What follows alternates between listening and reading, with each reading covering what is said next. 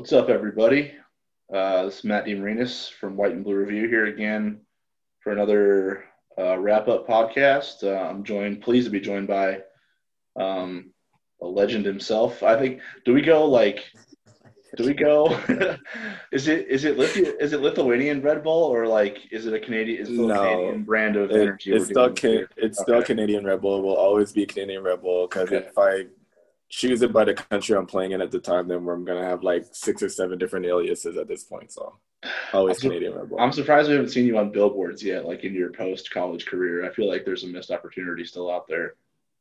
You know what? Honestly, Red Bull needs to pay me, especially for like the Nebraska area distribution that Yes. might have spiked. Yeah, come on. Yeah, Like let's hit, let's hit, let's hit up some Casey's General stores and see if we can get it going. Like yeah. back in those old stomping grounds. Um, but yeah, so Jahenns got here. We're gonna break down Creighton's 98-74 win over Nebraska. What better way to have the man on for any game than that one, right?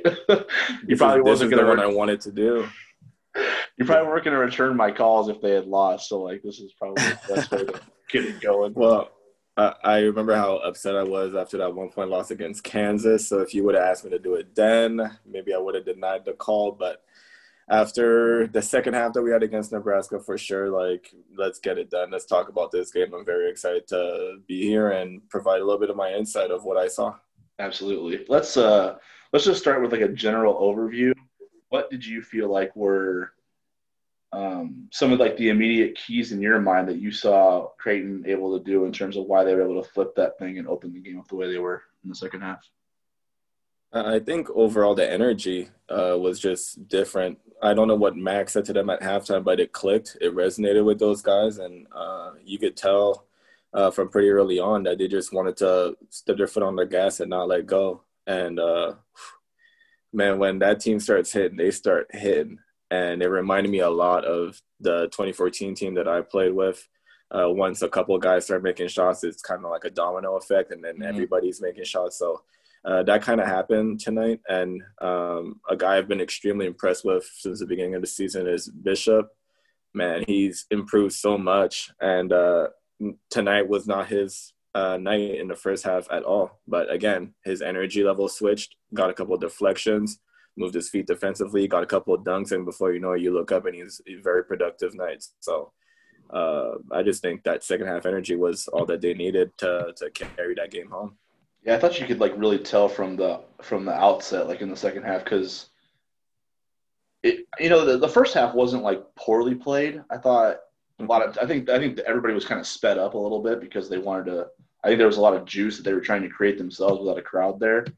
Um, and yeah, it was and that's the thing that we have to also be patient. Like it's not easy to play without a crowd, especially with our team. Like we're so used to getting that feedback from the crowd, getting that buzz from the crowd. Like it really elevates our play, especially early in games. So I'm forgetting that these guys are 18, 19, 20 going through this. Uh, even myself as a pro right now, playing in empty arenas, it's very difficult to create your own energy. So Mhm. I could see why that's something that could hold them back early in games and for them to figure it out as the game uh, goes on.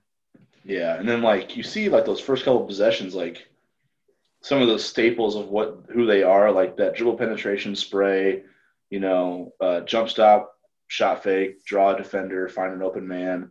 Like they generated some good looks that they missed early in that second half, and you felt like okay, they're obviously kind of like playing within themselves now. So if they just get shots to fall, it might start to snowball here. But like Mhm. since you've had a since you've had some like firsthand experience with that, like what does a team feel like when they have the ability to string together multiple possessions for a five or six minute stretch of a game that you know if you're clicking, you can put the thing away. Like it doesn't matter when it happens, if you can get it locked in for a for just like a media timeout or whatever, you can put the game out of reach. Uh, well, one thing it helps with is that you never lose confidence, even if, like you said, we're setting up good shot, good shots, driving, kicking, um, getting great looks, and it's not going in at first.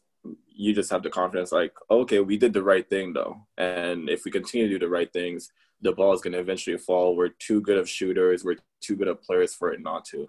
So, uh, like I said, the 2014 team was something that was very special.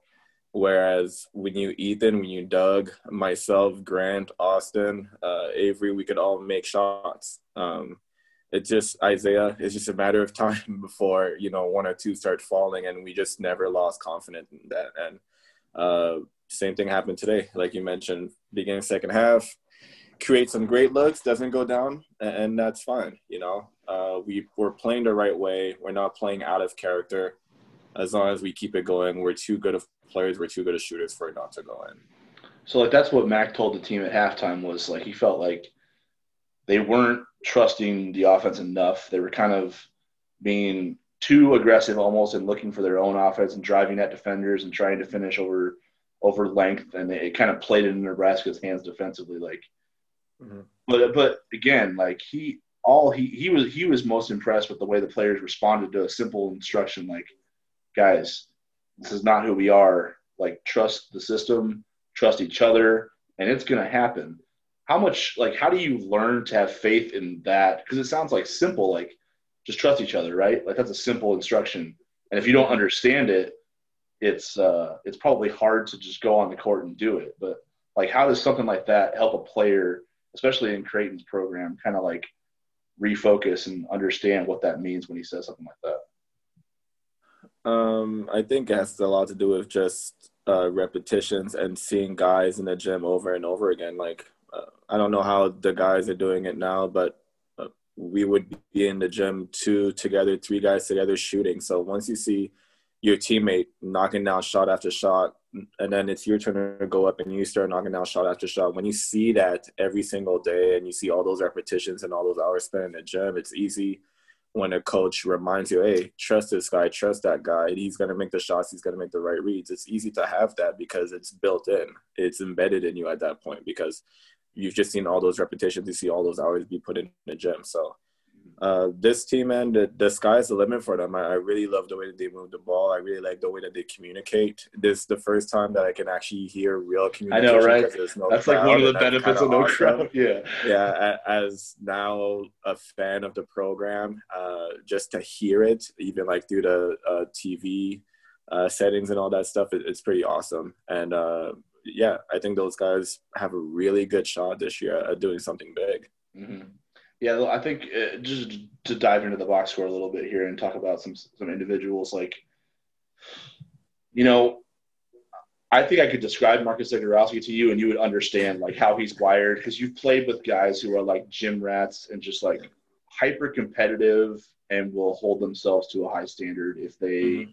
if they have a game where they didn't meet that right like so for him, obviously, the Kansas game where he leaves the last one at the free throw line, um, that like in that moment right there could break his heart, right? I, I already know he didn't sleep that night. Like I mm-hmm. already know. I right. already know he had nightmares or whatever the case may be, and probably was back in the gym at like 5 a.m. trying to figure it out. So, yeah. Like, how does a play like if you just in your experience of being around those guys and being someone who holds yourself to a high standard, like mm-hmm how do you wipe something like that? Because that was a big game, right? Like that was the like the cherry on top of their non-con. Like if they get that one, you know, the national perception of what they can be this year just takes off. Like to leave one on the floor like that, how do you recover from that mentally? Like wh- what do you have to do to make yourself to make it so you use that in a positive way and not drive yourself crazy and let it internalize? Oof. I honestly, it's something that I struggle with uh, from time to time as well. It is hard, right? Tough. It has yeah, to be. It's difficult. tough to get yourself up, especially an opportunity like that. Like I said, I've I'm blessed to actually feel a little bit of a special connection with uh, this year's team. Uh, traditionally, I go back to Omaha in the summertime and I, I hang out with those guys. I work out with those guys, and sometimes I really get to know them. Um, and knowing Marcus, that ate him alive. I know that for an absolute fact. But that kid is about as mentally tough as it gets. I'm sure I'm not. You guys don't need to hear it from me. I'm sure you guys see it, and if you get to talk to the kid and get to know the kid a little bit, you understand that that kid is mentally tough. He's very competitive, and you could see he kind of had a chip on his shoulder tonight, and he certainly showed mm-hmm. it. His stroke looked awesome. He looked like he had some good legs under him. Um, he looked unafraid. He made the first couple shots and you knew that he was going to have a big night. So um, it's very tough to get yourself up. But if there's a kid who can do it, it's certainly Marcus. Yeah, like it's just uh, you know you you want to you want to be careful with the word special because it can get like you can get caught up in the moment a little bit and then like start throwing it at at as a descriptor in terms of like players or teams that maybe have more deficiencies than you're than you're like acknowledging in real time but like he does have some special intangibles like mm-hmm. you know from a size standpoint and from a skill stand, standpoint it's like when he got you know, to the point where he was getting recruited at a high level, it wasn't like he was a surefire. This dude's going places in the NBA type of type of like when you watch the film. But like when you get to know him, those are the types of dudes that get better because they're driven um, intrinsically. Like they have ways to motivate themselves that mm-hmm. it's hard for guys to turn on and get that gear going. And it's like you said, like that Kansas game he probably wanted to disappear into like the smallest particle um, at that free at that free throw line when he missed that shot because he knew what was what it meant at the time. But he also knows that's that's what it is what it is at that point. You took the loss, you missed the free throw. You can go back over and think about the ways that you could have affected the game in a different way throughout. But but you also have to move on because the day comes, the next day comes whether you're ready for it or not and he always does a really good job of kind of being ready for the next day, like in time. Yeah, I think that's what you saw. Like you mentioned the things that you saw today against Nebraska. Like comes out and hits the he hits shots off the ball screen that he missed at KU. Like he gets inside, probes the defense, finds an open man, gets a good shot. And then like when the camera allows you to get close enough and see him, you see that look in his eye, right? You're like, right, okay, that dude's that he, dude's he almost in. has and I know this example might be taken out of context a little bit, but he almost has like the Michael Jordan disease where he's saying something to himself to motivate himself from yeah. time to time, where like maybe the uh, the defender didn't say bad shot or you're playing with us or whatever, but he he will hear that and he'll tell himself that over and over to, to himself over and over again, and he almost kind of forces himself to step into that next gear mm-hmm. and then take his game to the next level. That's what I kind of saw tonight. Like you said, could have totally been deflated after missing that last free throw. And and I saw it in his posture right after he released that shot. He realized it wasn't going in. Mm-hmm. His shoulders dropped, everything. His head went down immediately. He comes out today like none of that happened. Uh, you got to be extremely mentally tough for something like that to not eat at you as much as it would the the average player for sure. Yeah, in terms of finding that that that uh extra motivation, like he he told he said in the off season after the fact. But if you guys, if you want to see it, like in in and put the pieces together that Jahenns just mentioned right there, like uh, go back and watch that Seton Hall game, and watch Marcus watch Marcus play.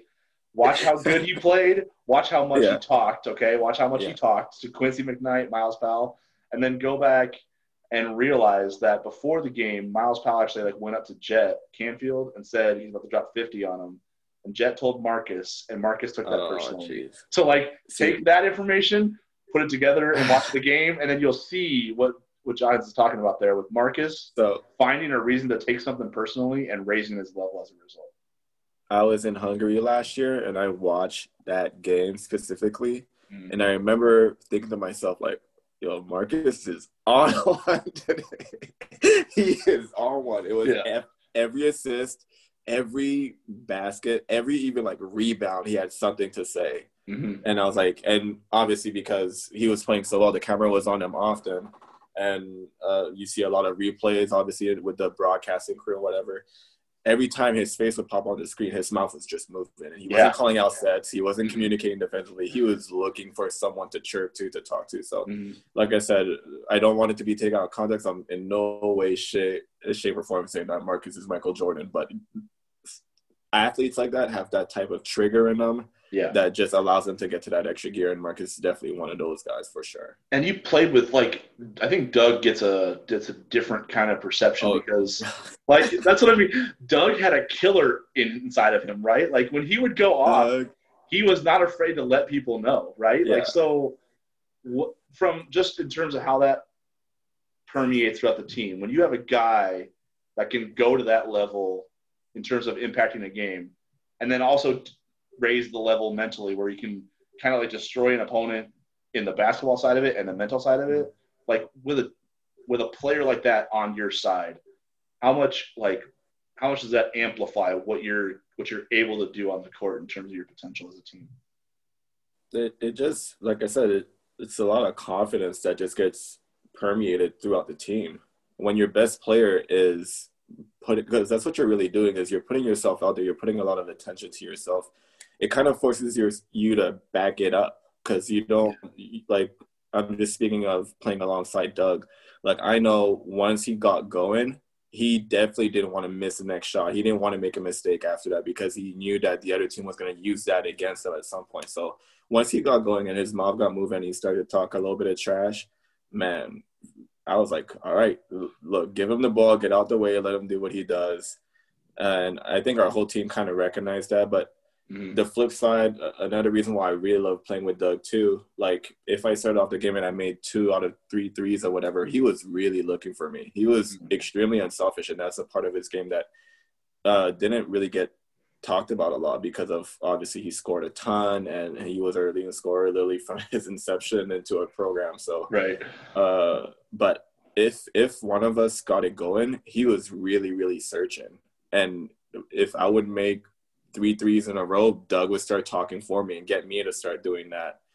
I, I communicated a lot defensively and like try to get our guys in, in our spots, but like talking trash, like especially below his breath, Doug probably top two overall in Creighton history. That's what people don't I, realize. Yeah. Yeah. I, would be hard pressed to find someone who's actually better than him. But under his breath, man, he said some some crazy things to the opponent that that you guys will never know what was the uh, like? What do you do? You ever have a like a memory of a reaction that an opponent had when Doug was going off, and then like laying out those subtle barbs, and then putting an opponent on tilt? Like, can you remember a game where it at, got really out of hand? At Mark at Marquette senior year, really? absolutely, absolutely. Uh, Marquette defender said, "Man, you only scoring because his team's setting all these screens for you. All you guys do is set screens for you. That's why you're scoring." Something along those lines, right? Mm-hmm. I think Doug went like three possessions in a row where he just caught the ball at the top, pump fake, drove by him, layup, pump no fake. Screen, no screen. I think he nothing. went, yeah, no screen, no nothing. Just off the catch, pump fake, went by him, one, two dribble, pull up, catch, jab, jab, three. Attack, pump. He did like a little bit of a pirouette mid range. And then uh, Buzz called a timeout. And then Doug just started slapping at the gums on his way back to our bench. So uh, like I said, like those guys, they they find mm-hmm. things that get them fired up. Obviously, that one is more of like a direct interaction with with uh, defender. Mm-hmm. But uh, if no one if no one had said anything to him that night, he would have figured out something else to get yeah. him going. So, yeah, for sure. Yeah. You mentioned like uh, you mentioned Christian Bishop, and and you know tonight was a little bit um, like the the productivity was a little bit hampered because of foul trouble. I mean, first of all, that second that, that Trey McGowens stuff is nonsense. Like that should not even be. Like, don't reward that. Don't cheer for that. That's yeah. like that's dirty yeah. stuff. Because he could he stuck yeah. the leg out. Christian could have got hurt on that play. Like that's a dangerous, dirty basketball play. Like, it's there's a line between like savvy and and cheap. And I think that mm-hmm. like he crossed it in that moment right there. So that took Christian out of the first half because of foul trouble. Um, that that dude did not graduate the school of Grant Gibbs. Uh. I don't toe that line and yeah. I love you, Gibby. Don't hold that against me, bro. I love you, dude. yeah, but, but like Bishop though, you when he's on the floor, there's just so much um, impact there. Like def- mm-hmm. even if he's not like touching the ball or scoring, defensively, the way he blitzes ball screens, recovers at the post, like all that activity where he flies around. Um, he jumps some passing lanes tonight in the second half. Like um, obviously, the rim the rim pressure he puts on the the pressure he puts on the rim in the in the in the offense is is speaks for itself because he yammed on dudes tonight. Um, like a nice little windmill yam too. Yeah, windmill. Can, can we go back into the archive? Is that the first one in Creighton history? Because I'm really trying to think. Will Artino texted me this as we were watching the game after the windmill happened. He's like, "Dude, uh, when's the last time you think you saw a Creighton player windmill in a game?" And I started thinking. I'm like, that might have been the first one in history. So Rob yeah. Anderson, you're gonna have we to need look to, this one up for us. yeah, Rob needs to Rob needs to get into the archives for that. I, I would if yeah. I were to bank on two dudes who might have yammed on someone like that, it's like I'd either have to go back and watch Marcus Foster, or We- or all or all the way, up. or all the way back to Rodney Buford, like in the late nineties. Rock. See, I, Yeah. I knew we were forgetting a legend. no, we Rodney could, Rodney could fly. Yeah, we started joking around after because I, I was like, maybe Taz. I'm trying to think about guys who could get on the break, Mhm. but I'm like, I don't even think Taz would attempt it. Not at that point in his career. He would definitely Right. do it now, I think, but not as a uh, freshman, sophomore. Uh, JP, I don't think JP ever had a Mhm. chance to, except that Wisconsin back to back Taz JP dunks. That was pretty special, but He was like a two handed dunker mostly. Like yeah. he was, yeah. And then I was Like just like maybe maybe P. Allen, but Mm. I don't know. Yeah. I would bet on I would bet Marcus or Rodney were two dudes who could who could windmill. So we'll have to check. Right. Um, but like, but but to Bishop, like the impact he puts on has on the game, like in ways that probably don't always show up on the box score. Because if he if he blitzes a ball screen and recovers to the post and deflects an entry away and prevents a layup, that doesn't show up on as anything. But that's that's a Right. major impact on that on the game right there. Like how uh, what I've noticed, what I've noticed the most about him, just before we get off that point of him like blitzing ball and stuff like that, defensively he's making awesome reads, awesome reads on ball handlers, on rotations and all that stuff. And I'm trying to think back about last year, like some of the games that, I was- that I was able to catch. Uh, he's moving much quicker. His head is in the right spot. His his positioning is so much better. And I like the balance that him and Kalkbrenner have where he's definitely going to be aggressive on ball screens and stuff like that. And Coach Mack puts him in that position. And with Kalkbrenner, it's more of like sit back, use your length, not as quick a foot, mhm. but allow the, the guy to attack you and then use your length and deal with him once he gets into the paint. So I like the dynamic between those two bigs. It, it really works for those guys. Yeah, and that, the the thing with Bishop is like, you know, we were we were kind of making fun of the the play by play or the the color analyst in the first game because he was like, Christian Bishop might be the defensive player of the year, and I was like, well, it's like first game, like Yeah. right out the shoot, like hold up a minute, like he's got he's got twenty more of these things or whatever. But it's like the more you watch it, you're like, wow, he really does have a dramatic impact on the defensive end of the floor. Like he can take like Creighton's defense is probably the one thing if you were to like go year to year to year, you say like what's stopping them from being just like basically with this offense a final four contender every year.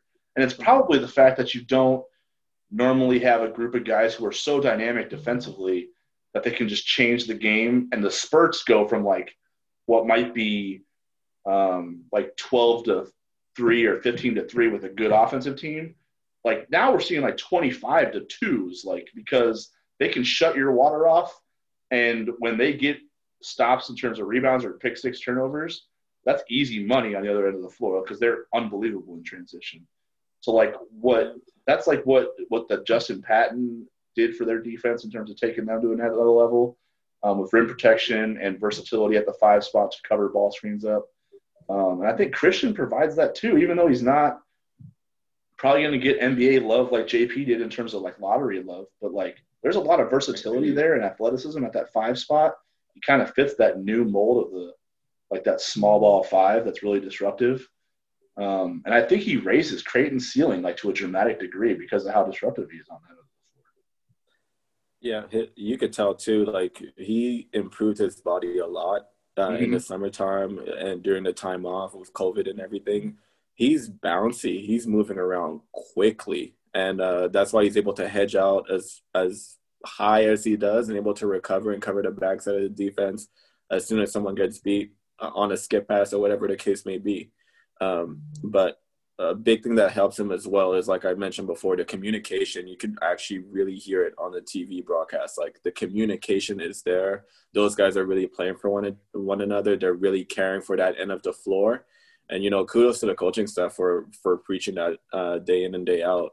It takes a lot of reps um, to get to that kind of level uh, that they've shown that they can get to this early in the season. Mhm. And let's also remember a shorter preseason, uh, no preseason games. No These guys scrimmages. still have a yeah. Mm-hmm. lot of room to, im- yeah, no scrimmages. These guys still have a lot of room to improve. Uh, so I'm excited to see uh, where that's going to take them. But no, Christian Bishop is definitely a huge part of that, and, and he definitely needs to keep it up. Like you said, with the offense that the guys can put up on a night in, night out basis, that defensive end of the floor is really what's going to propel them to a Sweet 16, Elite Eight, Final Four, if we dare to, to talk that big. Uh, it's always one of my biggest regrets that we weren't able to be that first team to make it past the first weekend. I mm-hmm. really wish for this group of guys that they're able to do that and, and, bring Creighton, this Creighton program up to that, up to that level with the rest of the colleges in, in the states. Yeah, I think uh, another guy who's kind of like raising his level a little bit and showing you know, because last year he was in that sixth man role, and and people like kind of take that for granted because Denzel, baby, yeah, Big Denzel Mahoney, right? Like it's not easy to have like he he had a skill set that he felt like could play at a high level at a power in a power conference school. So to have to take one of his last two years of eligibility and you know be selfless in terms of like his role that would help the team be successful. You know, he had to he had to come off the bench, mm-hmm. and that's I mean he's too good for that, right? Unless you're on a super stacked team.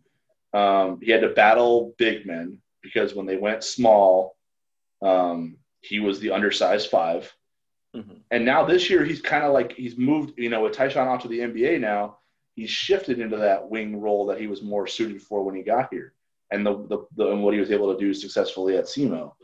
Um, do you see him getting more comfortable in that in terms of like um, finding his spots on the floor where he's going to be most successful going forward at that wing spot for Creighton? Uh, as I think back of watching him last year and watching him with the small sample size from the beginning of this season, the game has really slowed down for him, mm-hmm. uh, especially at that position. I felt like last year uh, coming off the bench, he was really looking for his uh, as soon as he stepped on the floor. He's a little bit more. Uh, he's got a little bit more nuance to his game now, where he could kind of lull you to sleep, and the next thing you know, you look up and he's got 11 points. Like, well, where did that come from? You know, right? And that's just because he's spawning up. He's cutting. He's crashing the board. He might get a putback here or there. Uh, and his body type, man, he he's strong as an ox. He could get downhill on you. Poor poor guy from Nebraska who took a charge on him tonight because that looked like it hurt. I'm the charge king, and I yeah. promise you, I'm moving out of the way if he's lowering his shoulder on me. So. Uh, I'm I'm been very impressed with how he's looked, and th- with that saying that he missed the first game, right? He was out with COVID, I believe, yeah, and yeah. he was still getting his legs under him. They didn't rush him to, to play that first game, but he's only three out of the four games in. He's only gonna get better. Um, and he's going to be an integral part of the team. And uh, like I said, I just think he's got a little bit more nuance where he doesn't feel the need to rush his shot. He knows his shots are coming. He just has to be efficient when they come. And so far, he's he's held up to that end of the bargain, and uh, he's looking great. He's looking amazing, actually. Yeah, I think that's one thing that's going to be pretty important for him. Um, you know, continuing on through the season and, and kind of like settling into what he what he can do, but what Creighton needs from him at the same time, like finding that balance, I guess. Like because I think in the first half, if he were to go back and watch that film, he would probably think he was a little bit too aggressive. Maybe like, mm-hmm. you know, there were some shots where he because he wasn't catching and thinking very much. He was catching and letting it go, which is part of Creighton's DNA. You got to have that because you got to be shot ready wherever you're at on the floor. But I think he like slowed the game down a little bit more in the second half because he started making more plays um, for teammates. He started filling in um, spots on the floor that were open away from defenders, not necessarily settling in certain spots and shooting contested jumpers because the looks he got in the second half were clean. Um, the plays he was able to make, he ends up with 20 and 20 points and four assists. And I think if you get that or somewhere around that range, if it's like a 15 and three from Denzel Mahoney, that's an uptick from what you got last year, as opposed to just come come off the bench, be a microwave, you're going to battle some guys that are not your position, and it's going to be tough. Um, like if you want, but this year playing in the role that he's more suited for, if he can settle into that 15 point, like three or four assist range, and you know as an average and level it up to to what we saw tonight around 20 and five in each category, like that's that's dangerous because he fills in that role that they're going to miss with Ty-Shon gone. And that's the that was the question coming into the season, right? Because they basically had everything back and and they probably got better in terms of their depth and their talent level in the post, right? Um, they had a lot of leadership back, so it's like the question was, how do you how do you replace Ty-Shon? Tyshawn, the guy that can that can shut some dude's water off, get buckets, be efficient, mm-hmm. be low turnover. Like that's a really hard piece to replace, right? I, I uh, think I think like with you saying that, this team will figure out as the season goes on that it doesn't necessarily have to be one individual yeah. that needs to like come uh you know take over for what Ty-Shon did. They could certainly do it by committee, which is why I love the dynamic of having Jones, of having Denzel, and having DJ. Three guys who are same kind of build, who can all defend very well at a high level if they choose to, uh, who can switch uh, off of like the main guy.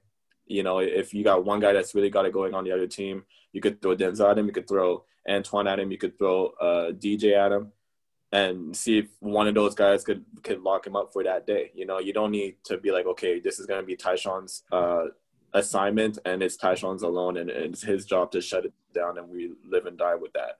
Not that they did that too often last year, but when the going got tough, it was always Ty-Shon that stepped up. All right, mm-hmm. I'm defending this guy as their best perimeter player. Um, you could do it by committee this year for sure. Um, there's there's lots of guys. that's why I mean Shereef's capable of it. it. I was I was about to mention Shereef as well. Um, those guys like you could throw multiple guys who who are all who could be extremely good defensively if they put their minds to it. Now that's always the toughest part, and that's always the question mark: is are these guys going to be willing to do it night in and night out to sacrifice a little bit of offense to make sure that that defensive presence is there? I think Denzel is most certainly built for a role like that. Um, and I just love how solid uh, DJ has become. Mm-hmm. I love the growth in his game as well. I don't think he's someone that gets enough shine on this team, and, and mm-hmm. but he's gonna be the he's gonna be the hard hard hat uh, lunch pail guy that's gonna bring it every night for sure. Uh, I, I already want to say he's gonna be the unsung hero of this team because he can really be an X factor on some nights. Uh, you already know what you're gonna get from Marcus. You know what you're gonna get from uh, Bishop. You know what you're going to get from Mitch. You know what you're going to get from Denzel. If DJ could really round out that starting five, you're looking at a really, really, really, really dangerous team. The lunch pail, like the lunch pail connotation fits him perfectly, doesn't it? Because you see, like, yeah, he does everything. Everything, but, but, but it's like you said, he doesn't everything. get he doesn't yeah. get shine because it's like it comes in like he does this, then he'll do that, then he'll do that. There isn't like a accumulation of one thing that would stand out to all at a really high level too. Yeah, like you see yeah. him get like he got some second chance points tonight from Creighton, getting offensive boards against bigger defenders, um, cleaning those dudes off the glass and getting an easy layup. He can get to the free throw line.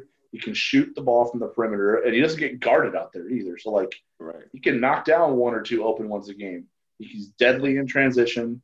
He's much better in terms of his defensive positioning um, and his communication. And he's, mo- he's moving that ball around. The yep. ball is not sticking in his hand. So uh, to just like that right there is something that we don't really talk about much. But ball movers, especially in this kind of offense, is very important. The ball's coming and he's attacking or he's moving it. Mm-hmm. Today he was able to get some defensive rebounds, bring the ball up the floor, uh, caught the big guys on a seal inside, and I think Kalkbrenner had a nice one where he sealed the guy, kept the ball nice and high, put it off the board, forced Nebraska to call another timeout. So, uh, like I said, unsung hero for sure. Like by the end of the season, we're gonna be singing his praise at some point, but he's not gonna be the guy who's gonna get the shine night in and night out. Yeah. But he needs to understand that because there's so much talent around him, because guys are a little bit more flashier than he is as as players. That doesn't mean you know I, am gonna stop doing my job. No, his job is extremely important. Mm-hmm. Uh, he, he's kind of like the glue that holds that starting five together. Uh, and and he really is going to play an important role for this team's success. He fits like one of those dudes who's like you don't realize how valuable they were on the floor until they don't until they're not on the floor. Like right, what's this exactly. like okay, what's this team missing right now? Okay, well, they could probably use someone to crash the glass. Okay, they could probably use someone to fly around for a loose ball and and like get some momentum. They could probably use someone to run out in transition and get a quick, easy finish and like put two on the board and halt a run. He does all those things. Right. All like those are non-negotiables when he's on the floor. DJ's gonna do them. Like that's again at a very high level too. Yeah. Like at a very high level. I, I'm I've always been impressed with how he plays I think I'm seeing it more and more now.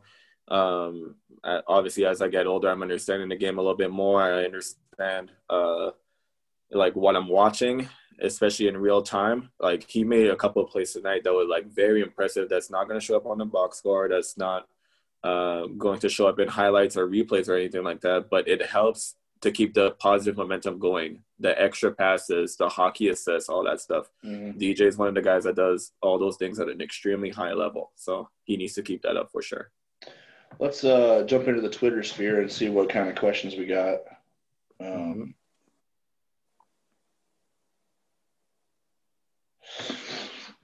mm, mm, mm, where should we start? Sorry, I got to scroll back a long ways. You're a popular guy. No, you know that, you're right? good. like, I, I oh my god! Yeah, I saw a lot of questions roll in near the end of the game too. So I'm excited to answer some of these questions. It's fun to interact with the fans. I'm I actually miss it a lot, man. I bet. It's one of the things I miss the most for sure. Yeah, we need to get you back on here just so people can tap in more.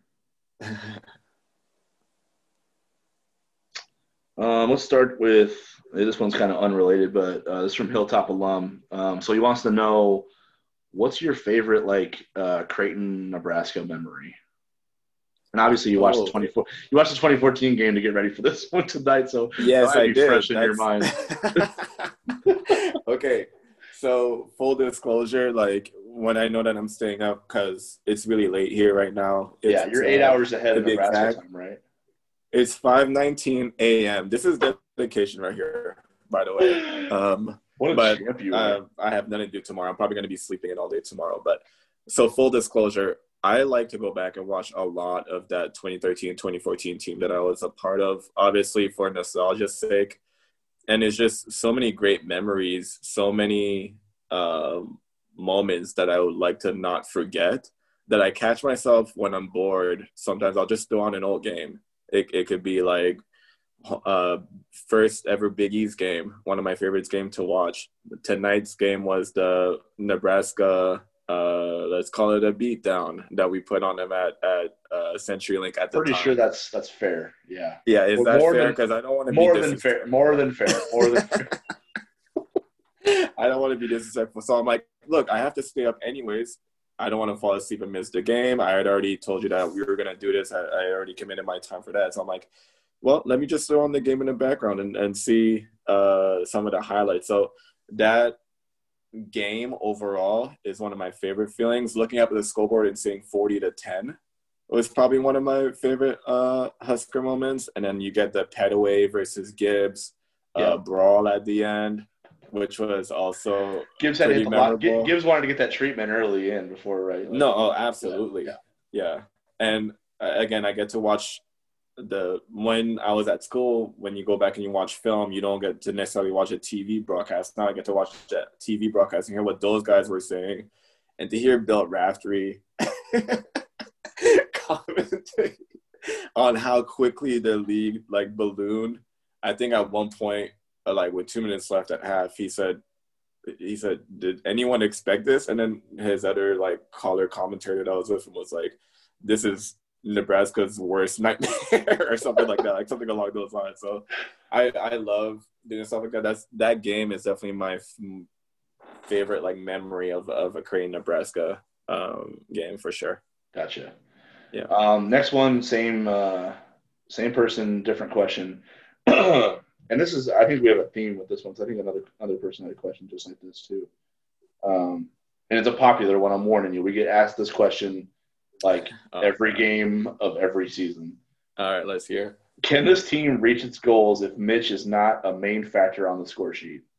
And I'm always like, we, we just got done talking about DJ, but it's like, mm-hmm. yes, because you don't understand the value of what Mitch does from like not, just think about gravity, right? Like think about gravity. He pulls an entire defensive scheme with him because of how much range he uh-huh. has and then he's also a great passer, low turnover guy, moves like nobody's business, never gets tired. Like they don't realize right. all if he's not everyone's like, why isn't he shooting more? You don't realize he's affecting the game just by being on the floor. Because like look at the Seton Hall game last year on the road. He went scoreless and four dudes went in double figures and they scored in the 80s. Like you don't realize like Mitch impacts the game Uh, if he doesn't even get a shot up. I, I'm gonna try and use this analogy to like to try and really describe my my feelings on Mitch and how uh like you said like the gravity that he has on the court is so important to the spacing Mhm. of that team. If DJ is able to shoot 34 to 37% from three this year, it will have a huge part to do with why Mitch is on the floor. Because he's going to get so many open looks because they're not going to want to leave Denzel. They're not going to want to leave Marcus. They're not going to want to leave Mitch. He's going to be the guy that they're going to kind of say, you know what? You're going to have to beat us with the outside shot. If he's able to shoot that high of a percentage and with the potential for it to be higher, it's because Mitch is on the court, whether he scores 10 threes a night or zero threes a night, Mhm. because they're not going to want to leave him. He pulled up from the logo Yeah, the other yeah. day. Like, come on, man. Right. Like I saw, I've seen two guys, three guys do that. I've seen Doug do it. I've seen Ethan do it. I've seen Mitch do it. That's it. No one else. And you know what that does for the that kind of spacing for others, right? Like how does that how much Marcus does that gets, yeah. How much does that Marcus improve your shooting percentage? Yeah. If you're if Doug and Ethan are on, how much how many open looks are you getting that night? I was a bef- beneficiary of those guys uh, because I was a pretty decent shooter in my own right, but probably shot like three or four, maybe five percentage higher than I would have Mhm. if they weren't on the floor with me. I ended my career shooting, I think, like 41% from three or something like that. Yeah, yeah. That's because the, the ball movement was good, and there was other guys that the defense was extremely worried about. And then I I became one of those guys, and then Grant's percentage went up, and Austin's percentage went up. It's it's Mhm. just kind of like the domino effect of uh, when you have really good shooters out there, the spacing is so much better. The, why are we able to throw so many lo- lobs to Lo- Christian at the Right, the lob when, game, yeah. when Mitch is the backside guy that the defense is going to rotate Mhm. off of. That that's always going to be that way. And Coach Mac, his X's and O's, especially offensively, man, like can can you name me three better coaches in the nation, X's and O's offensively? I don't know, but he's gonna find a way to use Mitch, uh, whether or not teams leave him open. He's gonna find a way to use Mitch to get uh, the offense where he needs it to be. And if that opens up stuff for Christian, if that opens up stuff for everybody else, is because his gravity is so big uh, that it allows that. It's a little bit of like the Steph and Klay to Draymond Green effect. The reason Draymond Green was so successful, especially in those early Golden State years, was because there was so much attention on Steph and Klay that all of a sudden he's shooting 34% from three.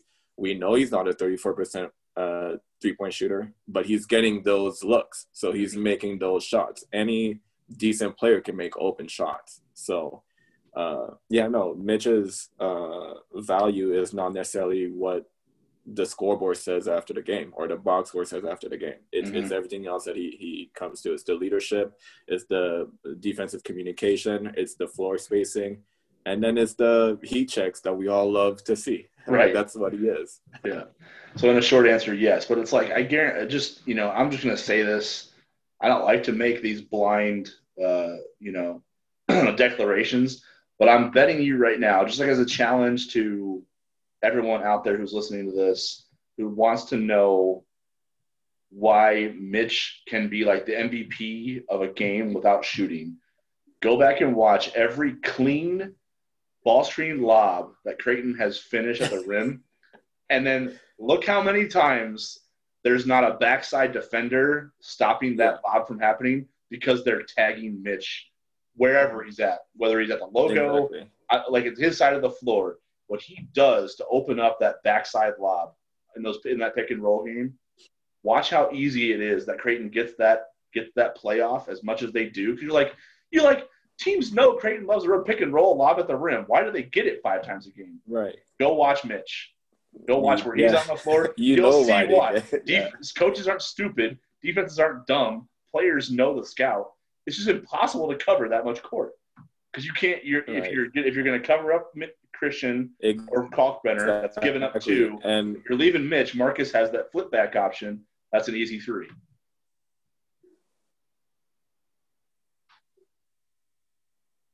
and, and then one of my uh, Bishop who swings it to uh, let's call it Denzel on the wing.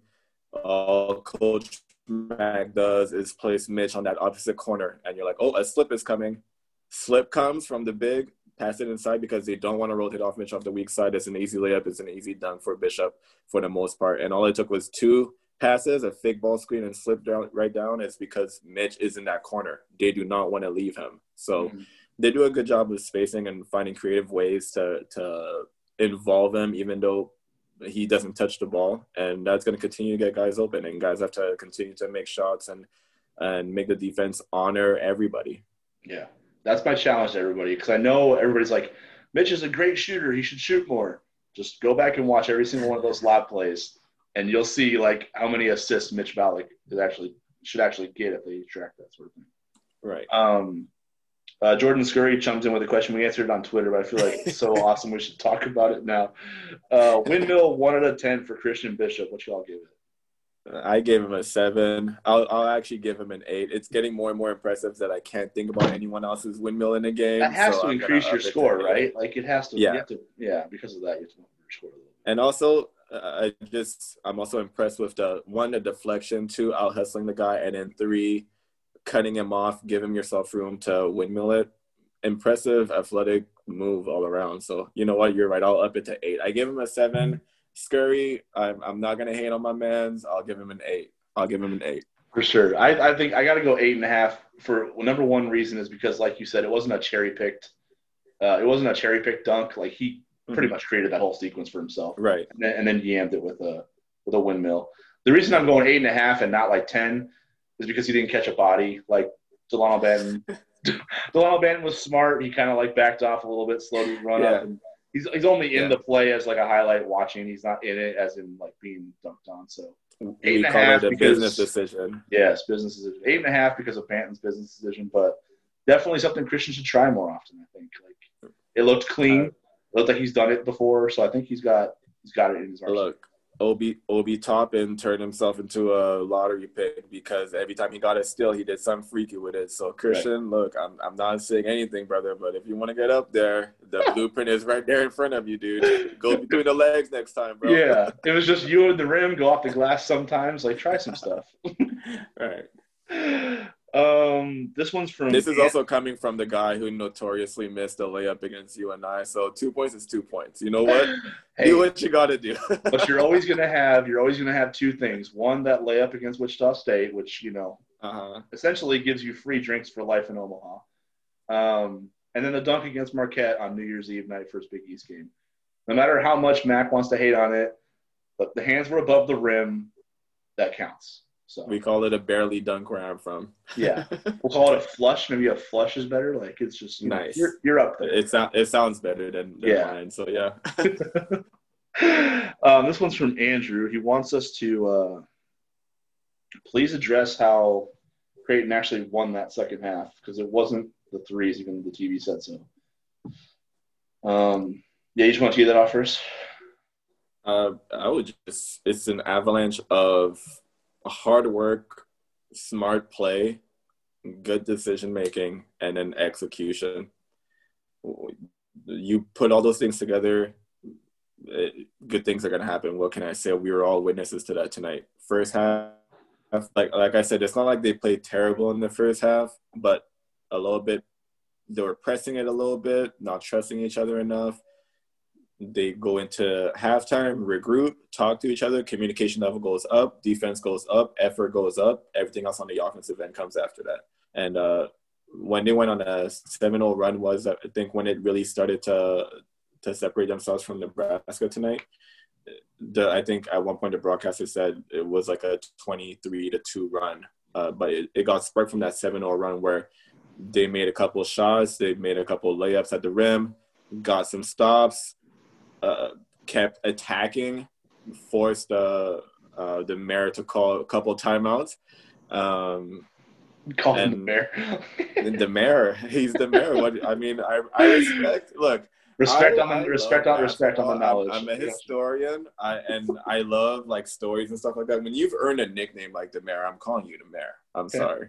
I like it. But uh, and also he was Doug's coach in Chicago for a cup of tea. So mm. uh, but yeah, uh, when when all those things come together, then you just have this snowball effect of of good play, and then guys just don't have to press so much. They just have to accept, like, look, if I do the right thing, the ball's going to come back to me, and then I could be happy with how the ball is moving. And I think the guys accepted that at halftime, and everybody were beneficiaries of of good, solid basketball.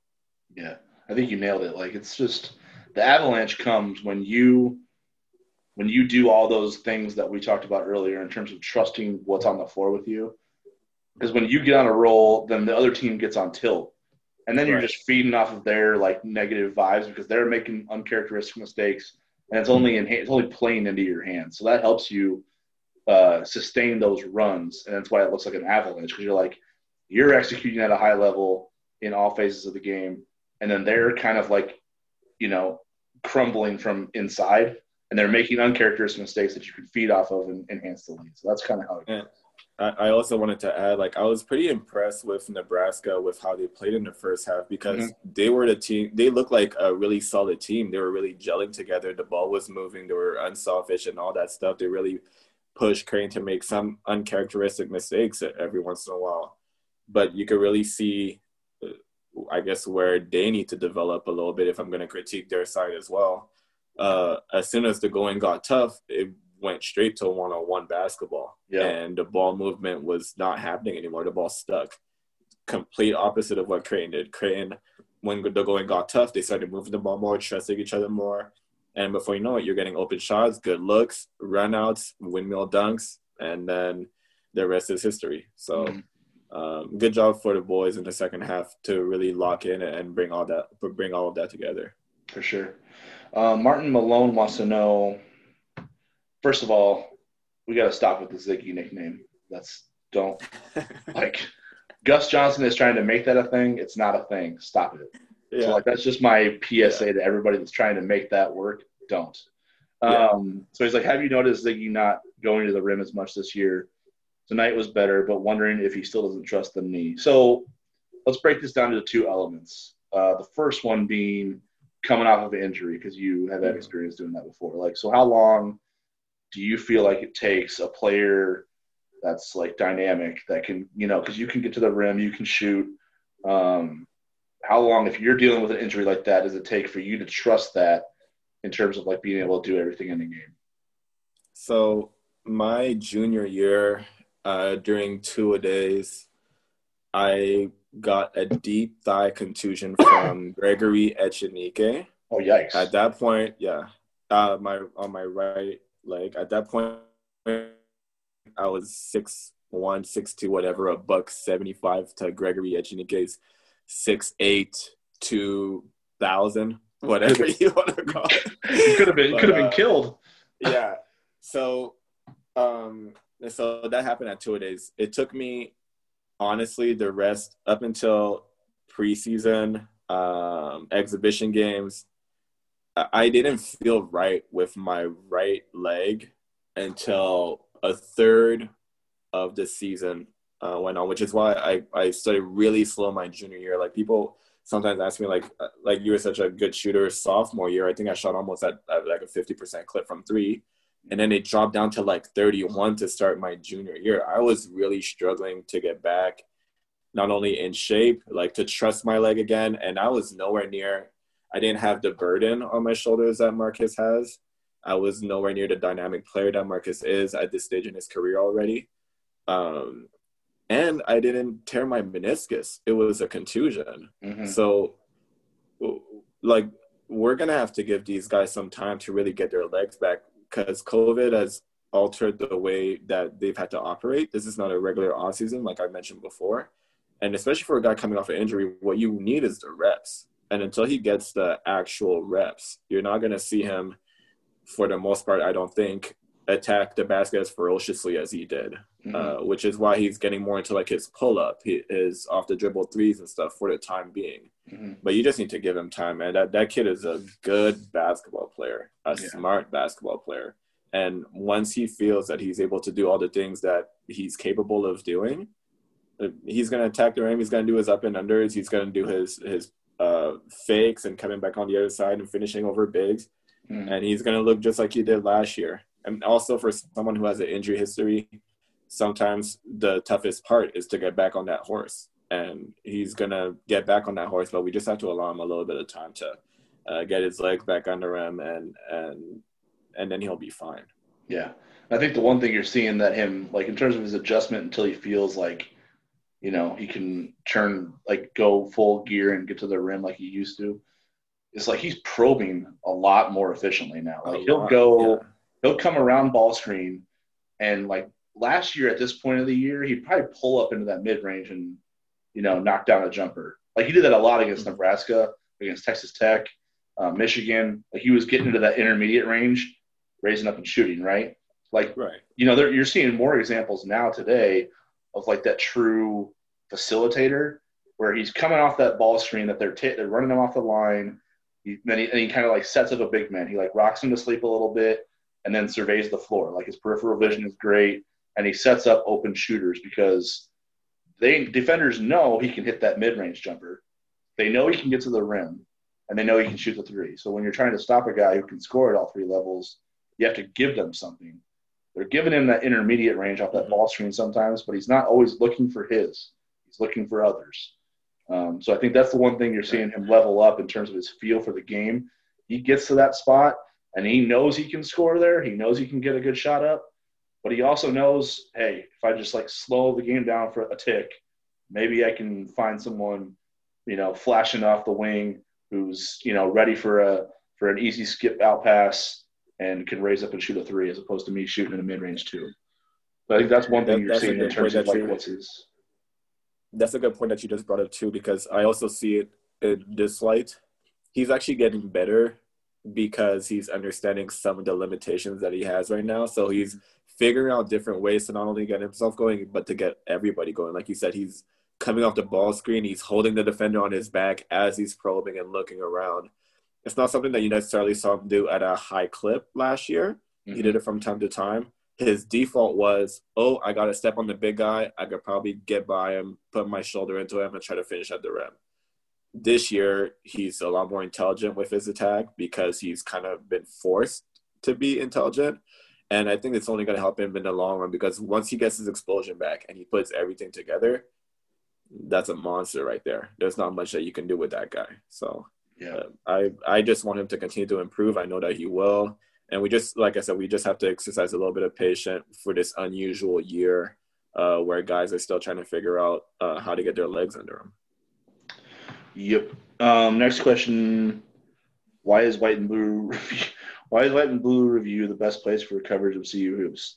Well, it's because guys like Jahenns here will call in from Lithuania at five in the morning their time and talk about a basketball game. So that's probably partly the reason, I guess. Mm-hmm. Um, uh, Katie Hyder wants to know cross court passes. Why? Look, listen. Uh, Flip the floor, baby. The, the true, floor.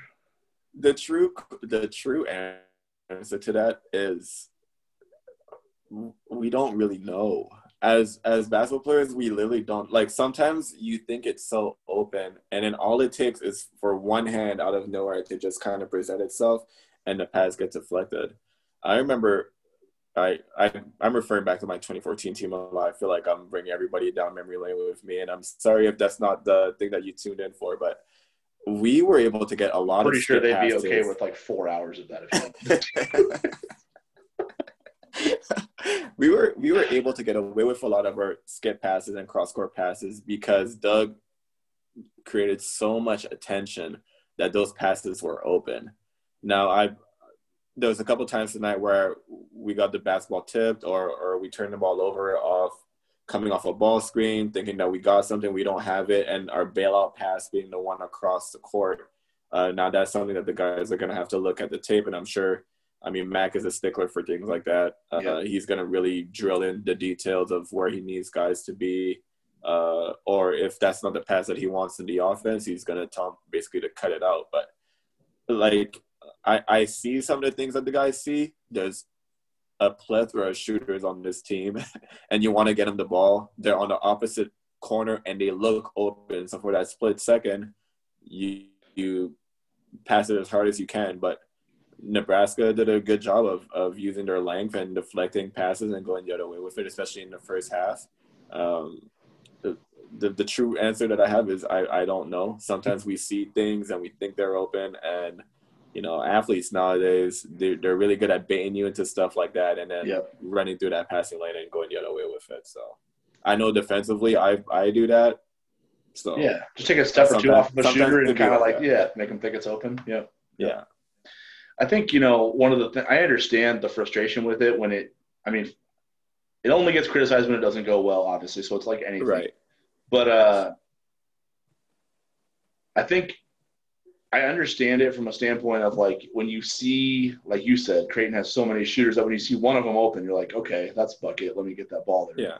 So the thing I think that's going to come with more time on the floor and repetition, like you mentioned, um, and even though it's a group, it, the fact that it's a group that's been together means that the they'll get there eventually quicker than they would if they were a new team. Um, is like there's a you know when you've got a team that's loading strong side, um, and you feel like there's weak side opportunities to get if you can get the ball there, like you know attack like shot fake attack and close out, get in the paint. You kick that out. Maybe you're kicking out to that guy who you think was open in the first place and could have made that skip pass to originally. Mm-hmm. But it might not lead to that guy getting a shot. You'll get it to him. It'll force a closeout. But the, what you've done now is you've forced like the you've you've changed the defense. Like you moved it because they where they went from yeah. strong side to you. Now they're chasing you to the paint. Now they're rotating out to the corner or wherever the guy is that's open. Then they have to rotate their defense over to stop that. And then there's like there's little skip passes all around the corner with the way they space the floor that you're going to get an open look because the defense can't catch up to the ball. So that's right. the thing. Like the skip pass looks easy. The thing that they're going to get in their mind in terms of the, when they get more repetitions down is a couple dribbles to the paint, set your feet, spray, shift out to the corner, shift out to the perimeter, and you're going to get an open shot with a couple more extra passes. It's going to be there. That's just the thing that comes with timing right there. It's like they're a little bit impatient right now, and that's why you see a little bit more cross court passes than you would normally see. But it's in their DNA to make that play. They practice it every day. They drill it all the time. Um, right. So you'll start to see it operate more efficiently when they start to make those plays and they make those reads. Like, okay, he's open now. But if I make a couple dribbles here, draw the defense to me, suck it in a little bit, we can get an open shot, even if, even if it's not generally that dude. Um, Scott Leak wants to know uh, Shereef Mitchell, Ryan Kalkbrenner, or Antwann Jones. As Creighton goes into Big East play, who finishes the year as the sixth man of the year for CU? Uh, I think it's going to be Jones just because he's going to get a lot of opportunities. Now, Kalkbrenner is putting himself in a situation where he might be freshman of the year. Is that too much of a burden to put on him at this point? Because um, he's coming in, he's being extremely productive, uh, and it's really quick bursts for the most part. Mm-hmm. But he's very, very productive, and he could change the um, the the scope of the game when he comes in with using his length, uh, using his presence, um, just to get rebounds, get extra possessions on the offensive end. Like a couple of times tonight, he tapped the ball out. Uh, he might have not secured an offensive rebound, but he slapped it out for us to get another possession. Um, so I'm, I'm really high on him, but I think it's going to have to be Jones. I think he's just got more experience than Shereef at this point. Um, I think he's going to be asked to do more than Shereef, especially on the offensive end. And, uh, you know, six man of the year, a, lot of that has to do with stats, uh, unfortunately. Um, so as far as stats are concerned, if, if I was going to look to a Creighton athlete to win six man of the year, I would say is Antwann probably. Yeah, I think um, I'll go with that in a second. Like, I, uh, you know, in terms of like if Kalkbrenner can win freshman of the year, if it's too much, but I don't think it's – I don't think it's too much to put on him because I think he's going to be in that running. But like, you know, Posh Alexander for St. John's is a stud already, and he's getting a lot of minutes. Uh, yeah. Uh, same with Dawson Garcia, Dawson Garcia at Marquette. So like their roles are bigger than. I, am saying so, like, that as a biased former player and now fan. I have I don't even I haven't even looked at yeah, the landscape of the other teams and stuff like yeah. that. I'm saying I'm riding with my guy. That's all that I'm saying. on, on, on, my end, that was like that was what we call hype mitigation. Like, Yeah. like so Jahenns, Oh, uh, Jahenns put some lofty goals on some dude. I'm like, Yeah. okay, let me reel that one in a little bit and I'm- give teams like a realistic. I'm unapologetically putting those expectations on him because I would like, like, can you just imagine if, let's just say that he's even in that conversation, that's that's just great production coming off the bench for us as well. So uh, all of it is is a positive um, for the team overall. But again, I'm I'm running with my guy. If Yeah, for sure. if we're I'll gonna, let you. I'll allow it. we're gonna pick a Yeah. rookie of the year. We can, we can let you play year. the hype man. I'm just gonna be like, I think it's tough. I think it's tough to give freshman of the year to the guy that comes off the bench. So that's all I'm saying. right. Um, but in terms you. of like the sixth man, I do agree with you that it's Antwann because, Mhm. and you saw a little bit of it tonight. And I think we got a question like it later um, coming up here. It's like you saw him um, allow them to play that small ball lineup again. Mhm. Like, so they came in. You know, Denzel moved to the five. Antwann, who's kind of locked in at the four, and that's kind of all they're really asking of him at the moment is to understand that position and get get comfortable with it. But you see how versatile that guy is, especially on the offensive end. Like defensively, there's he there's a lot there's a lot left to go there um, in terms of just knowing where to rotate, um, where he's supposed to be on the floor at that at that spot, and who he's supposed to guard. But offensively, like in transition, deadly. Passing in transition, deadly. Coming off the front, coming off a catch and attacking a bad closeout, deadly. He can shoot. He can get to the free throw line. There's a lot to like about like what the way he is able to produce in terms of facilitating and scoring at three different levels that kind of like make him um, one of your like ideal candidates for a six man role. Coming off the bench, producing in big numbers and short spurts, that adds up as the game goes on. And yeah, at the end of the day, when you're looking for six man numbers, he's probably going to put them up. Like if you look at what Denzel did last year, Yeah. you look at what Antwann's capable of, yeah, it might line up like that. So he is a pretty good candidate for that. I think definitely Antwann would be my pick as well. Um, Adam Hester wants to know. Oh, this is a good one. Is there a five man lineup we have not seen yet or have seen infrequently that you'd like to see get a few minutes together each game? He felt like he was inspired by the Reef, Marcus, Mitch, Jones, Bishop quintet in the second half mm-hmm. intrigued to see more. So first of all, we got a new we got a new nickname for because Creighton went small, but they gave Marcus a breather, so they put Shereef at the one. We're calling that the Tylenol PM lineup because it's not quite it's not quite a death lineup, but it can put you to sleep at the same mm-hmm. time. So like it won't kill you, but it'll put you down. So we're calling when you take Marcus off the floor and go small, calling it Tylenol PM. You you guys need you guys need to come up with a name. Dude, no, come on, that's good. I think it got some good traction. I'm, I'm going with it. You're just being, you're just being a hater. look, if it look if the fans love it, who am I to say? I didn't know Canadian Red-Bull was gonna stick. So if you guys can figure out something that's actually Okay, gonna stick, see, that's see, awesome. you're, you might be bad at you might be I- bad at nicknames in general, right? Because you didn't like yours. you're right. Uh, a five man lineup. Oh.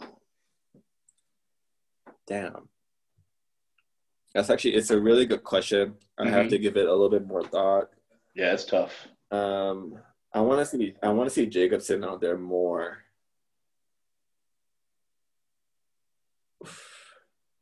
Or sorry, Epperson. I'm hmm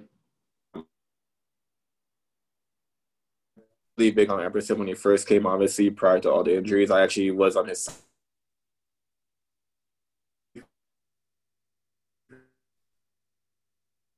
Um, during that time, and he just had he's he can be really skilled. Um, I, I would love to for a coach to find more time for him, but I understand rotations. I understand sometimes you could just kind of fall out of rotations as well. But so I would put Jacob at the five. See, I want to see Antwann develop more at the. f- I'm sorry, Antwann more at the what? at at the four. Yeah, I'd like to see so Jacob at the five, Antwann at the four. Obviously, Mitch uh, at the three, um, or sorry, Denzel at the three, uh, Mitch at the two, and Marcus at the one. hmm So let's see if I got that right. Marcus, Mitch, Denzel, Antwann, and Jacob. I, I think I think that's got some some pretty good potential, especially obviously if Jacob could stay healthy. Um, but from what I saw when he first got, again, like I said, prior to, to injuries, when he first got to campus, man, he, he was moving well, he was jumping well, he was shooting the mid range very well. Uh, he's a skilled guy, uh, but it's tough with all the injuries that he's had, and then to to find a spot into rotation when Bishop and and uh, are playing so well. So, but I would like to see that. I think that's a good mix of guys. And it doesn't have to be for a long period of time. It could be a short burst here and there. Yeah. But I like that dynamic though. For sure. Yeah, I'm not really. Uh, I'm not really sure how much we've seen this lineup, but like, first of all, it's hard to. I love that starting group because they're so connected defensively. Like they have unbelievable potential. But like, I'm kind of curious if what it would look like if like you had a spurt where, and this is tough because Denzel's playing really well. But like we know, we, we talked about all the and, things. And that, Denzel was the odd man out that I left out. I I Yeah. hate leaving. Or sorry, uh, I left DJ out uh, of Yeah. that lineup, and he's been playing really well too. But like, if you're asking me about a, a lineup that doesn't get a lot of shine together, that I would like to see, I mean, that's the one that I'm, I put together. yeah, I Yeah. think that I think the Shereef at the one, Marcus at the two, and you go all the way up to like where it's either Denzel or D, or Antwann at the five, whoever wants to tackle You one. you you're trying to keep it small a little bit, yeah. Like I just want to see how how like bad that lineup could put it on somebody. Because like Mhm. last year when you threw Denzel in there at the five, like that, I felt like, and and Mac probably disagrees, and the coaching staff probably disagrees because there are elements of the game that weren't very good, um, rebounding. Uh, Yeah. You know, probably guarding in the in the post, things like that. So there Give is some, take, yeah. yeah, there is some give and take there. But like offensively, it's just unguardable. It just is.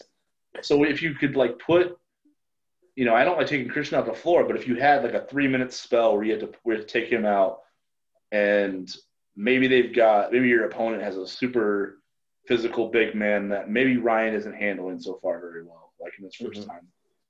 Go small and force that big man to have to guard Antwann, Denzel, Mitch, uh, Marcus, Shereef, like that type of thing. Like that, I feel like would be pretty difficult if you had because Shereef's been handling the ball pretty well. He's been making good decisions.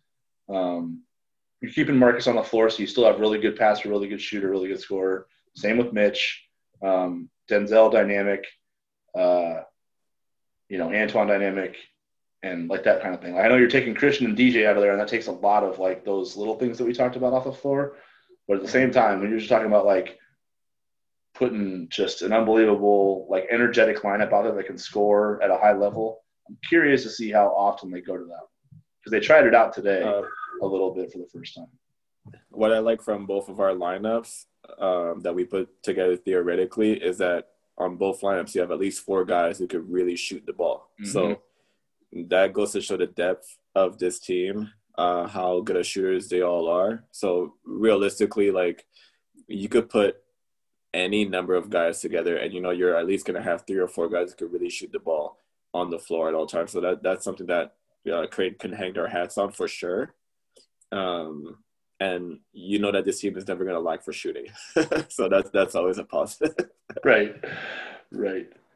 Um, I think we have one more. Um, we did get a question about pulling yourself up on um, on the rim for dunks being a technical foul. Did the refs change that? No, because I've seen them tee dudes up already this year for that crap. Um, should they? Yes. Oh, like, come on, that's really?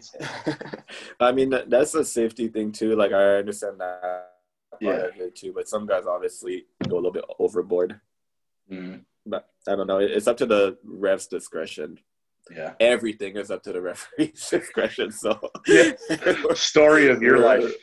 we're really nitpicking here if we're gonna talk about guys hitting Yeah. on the rim and stuff. I, I am pro. I am pro chin up on the rim.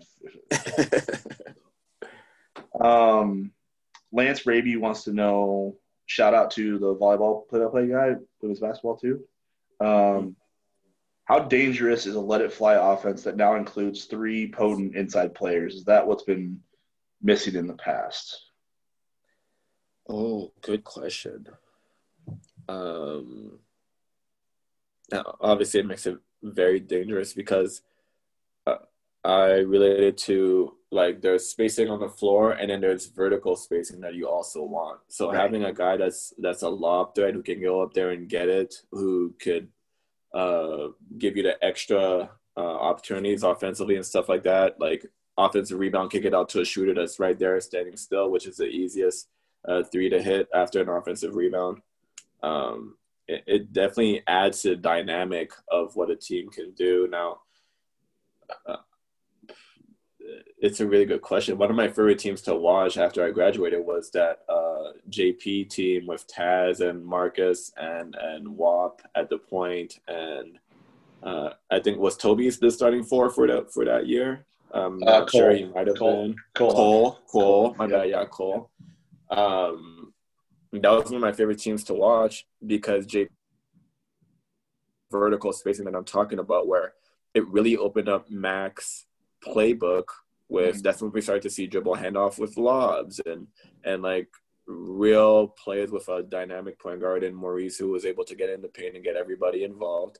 A guy with JP who could go up and get it. Guys on the perimeter who could catch and shoot or create their own shots or put their head down and drive when they needed to. Um, and then uh, I would have loved to see if JP stayed back one year, how that following team would have looked. The team when I think Martin became the starting five and he actually fit into that uh, vertical lob threat as well mm-hmm. uh, to some degree. Um, but yeah, no, it, it's an interesting question because it just opens up. If you give Mac more weapons, he's gonna figure out great ways to use them. Yeah, like that's so that's the only thing.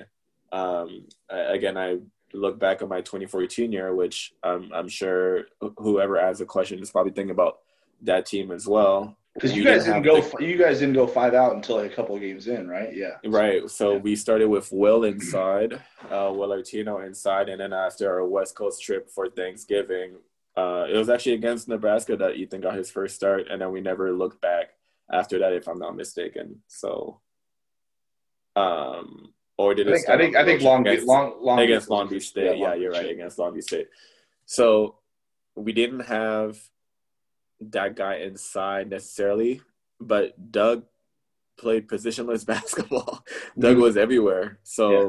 sometimes he was inside, sometimes he was out. And having weapons like Doug and Ethan, Coach Mac thought about ways to use those guys, thought about the most efficient and best ways for us to uh, move on the court, and we figured it out, and we were, became that dynamic of an offense because we didn't have that presence inside that was just logging in time, trying to post up and trying to um, crowd the inside. So uh, all all it really comes down to is X's and O's. If the coach is able to put guys in position.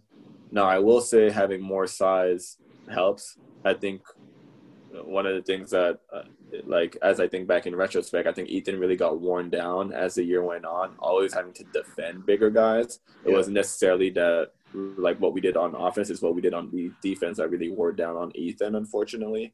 Mm-hmm. Um, so from that standpoint, having more athletic guys like uh, Bishop and taller and longer guys like Kalkbrenner who are able to take that pressure off of the guards defensively uh, could help certainly help his team go a long way. So I, I guess all in all, I would agree with yeah, having bigger guys are a little bit more dynamic.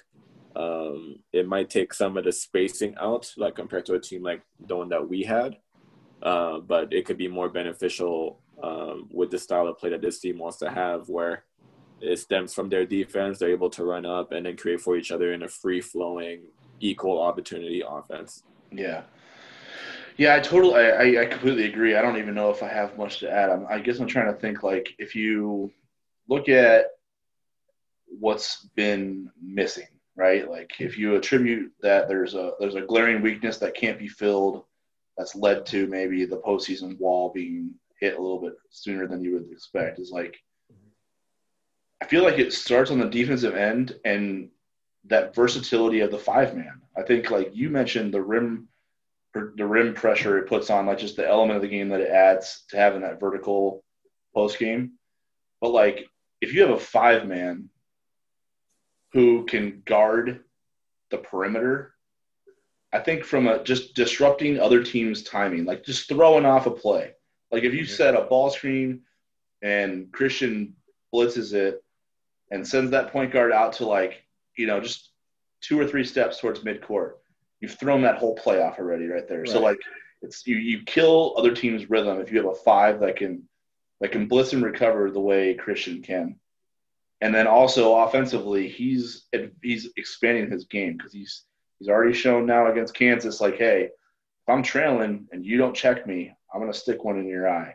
Um, he's hit mid-range jumpers with over contested hands, like um, who's that Rocky kid from North Dakota State? Uh, I forget his last name.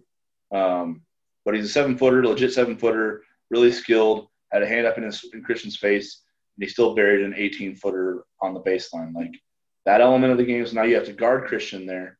Um, the more you put that on film, we've already talked about the pick and roll game and having Ballock and Mahoney on the other on the on the weak side with the gravity and what that opens up.